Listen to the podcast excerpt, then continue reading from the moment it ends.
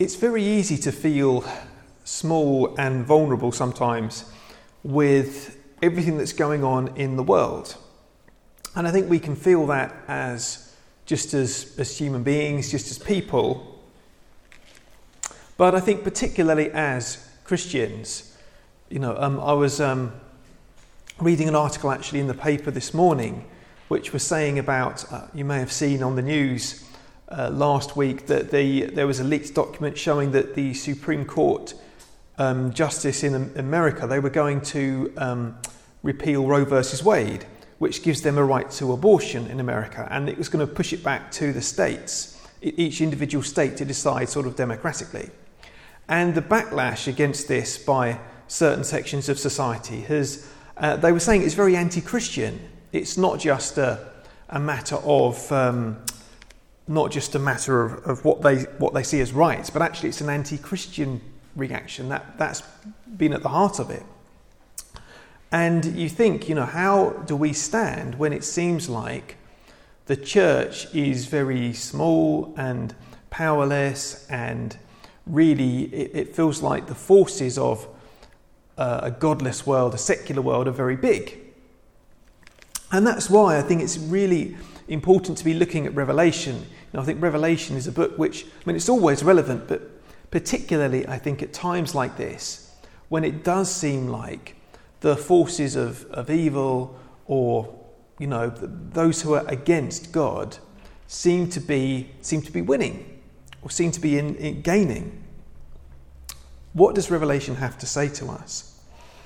So, this is an encouragement to us today it starts out, it picks up on, on what was happening in the, the last chapter. If you remember, we had the four horsemen of the apocalypse we were thinking about, and the, the seals, and that was all of the, the things that were happening, the, the, if you like, the bad things that were happening, the famines, plagues, the death, and, and so on, all of those things.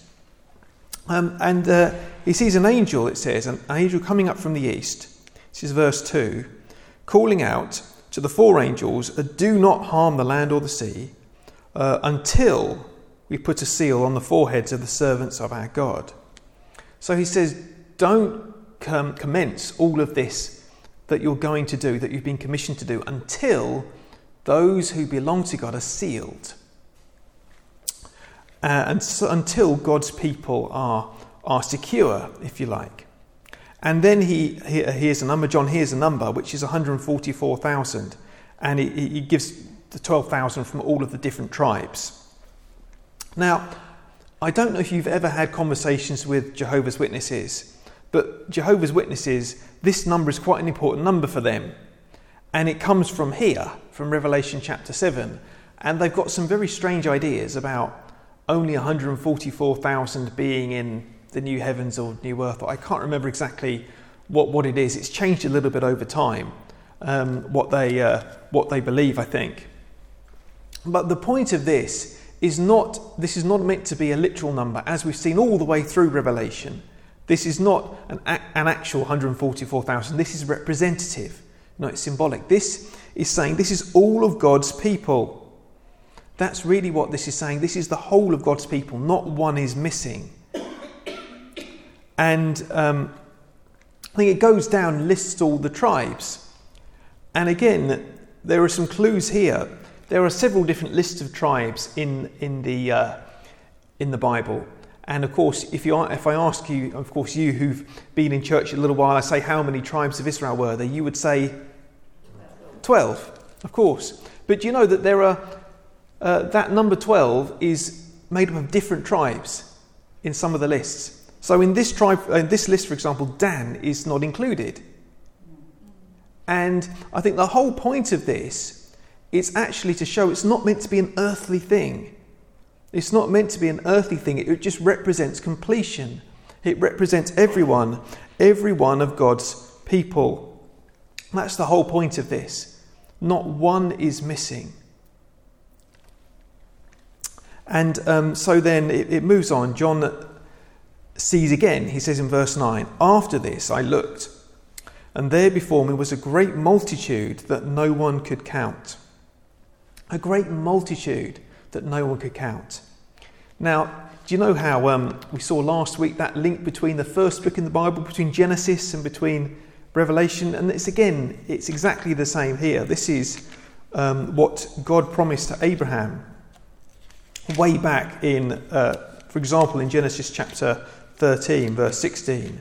This is God's promise to Abraham, where he says, I will make your offspring like the dust of the earth, so that if anyone could count the dust, then your offspring could be counted. That was God's promise to Abraham way back, almost at the very start of the Bible. Offspring that no one could count, a nation that descendants that no one could count. And here we see the multitude that no one could count. So, what we see here is the fulfillment of God's promise all those years ago. This is God's people all together, all of them. And it says they come from every nation, tribe, and people and language.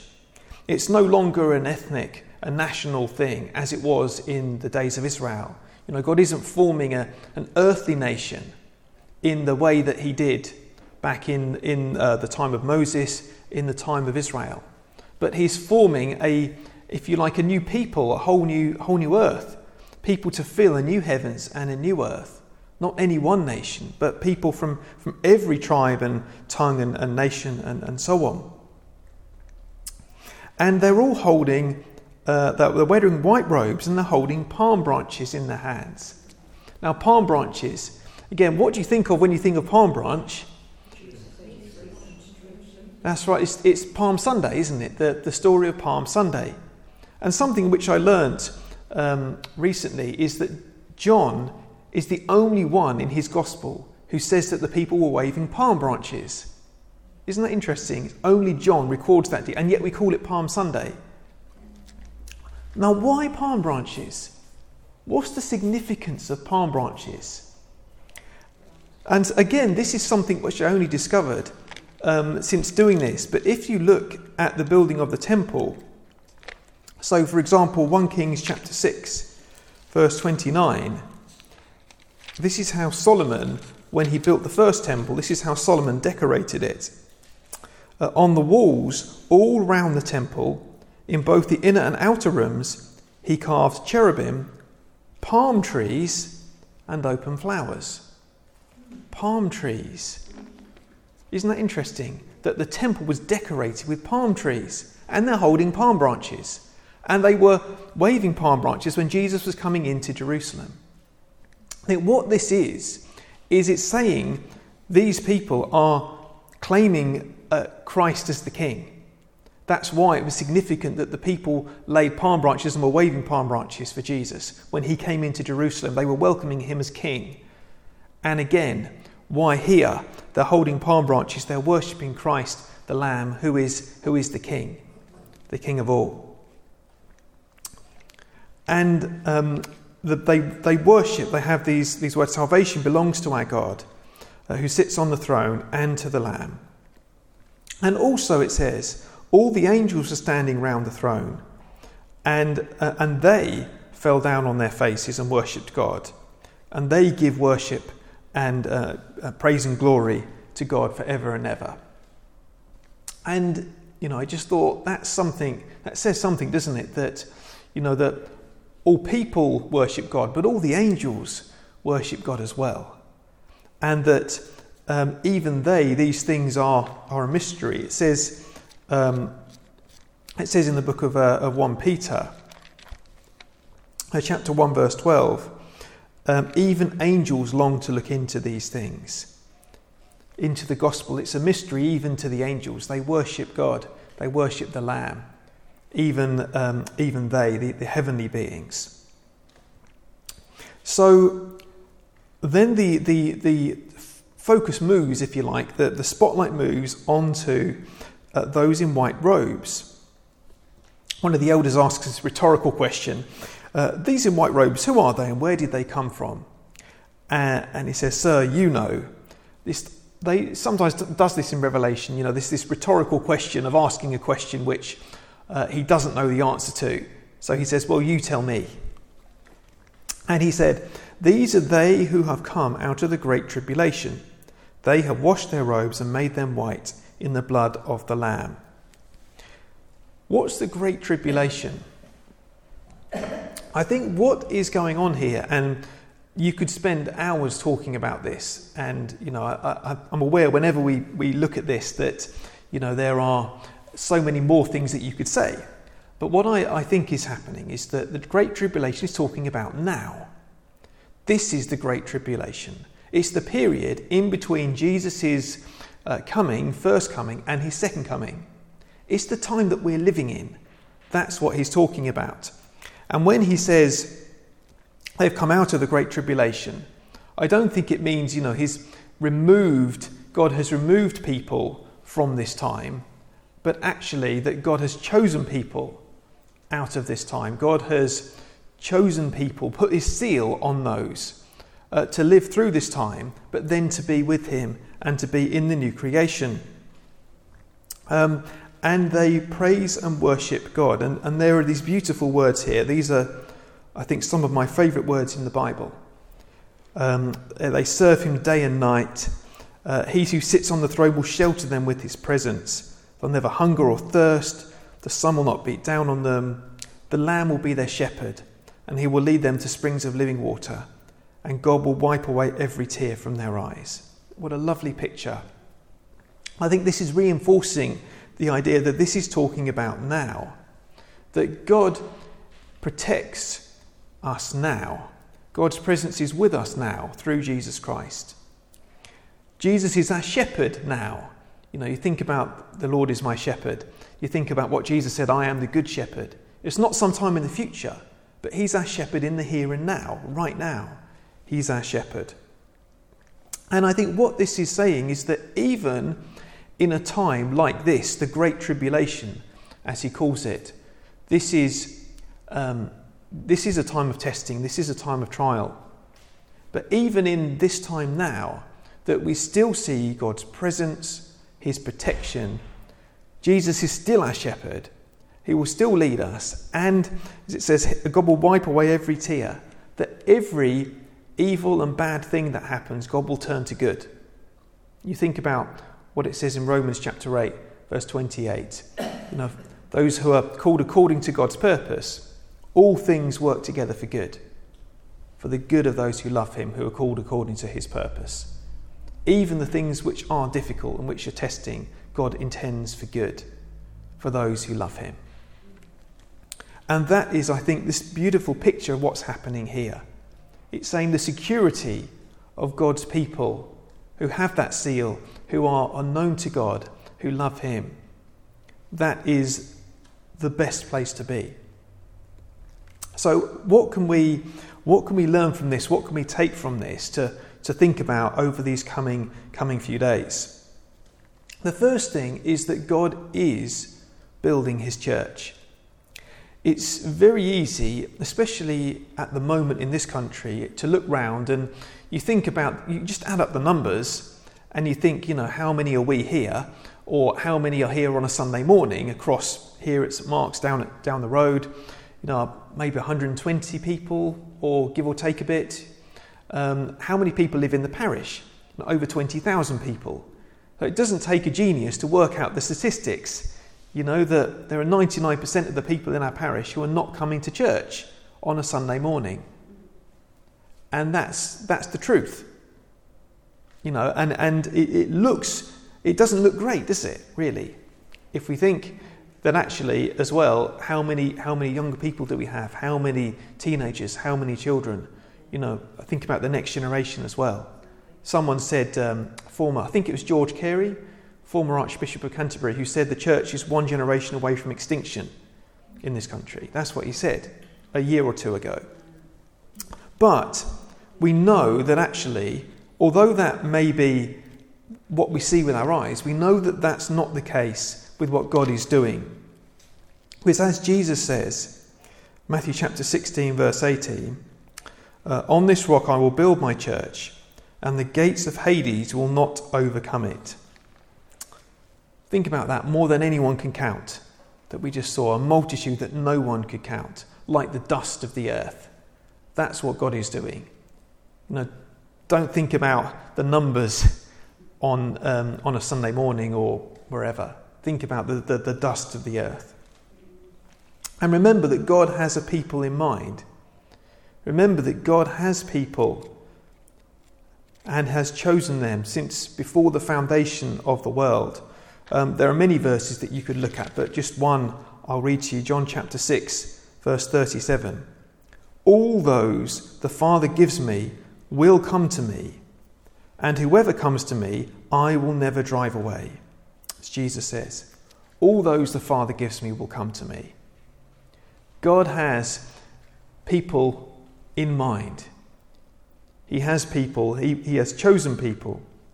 And I think that's an encouragement to us that we can press on in our evangelism despite what it may look like, despite the fact that it's like, I mean, I'm no, I'm no gardener, but, you know, trying to dig up earth when it's tough, when it's hard, when it's, you know, cold and everything, to try and get a spade in the ground sometimes is, is difficult, isn't it?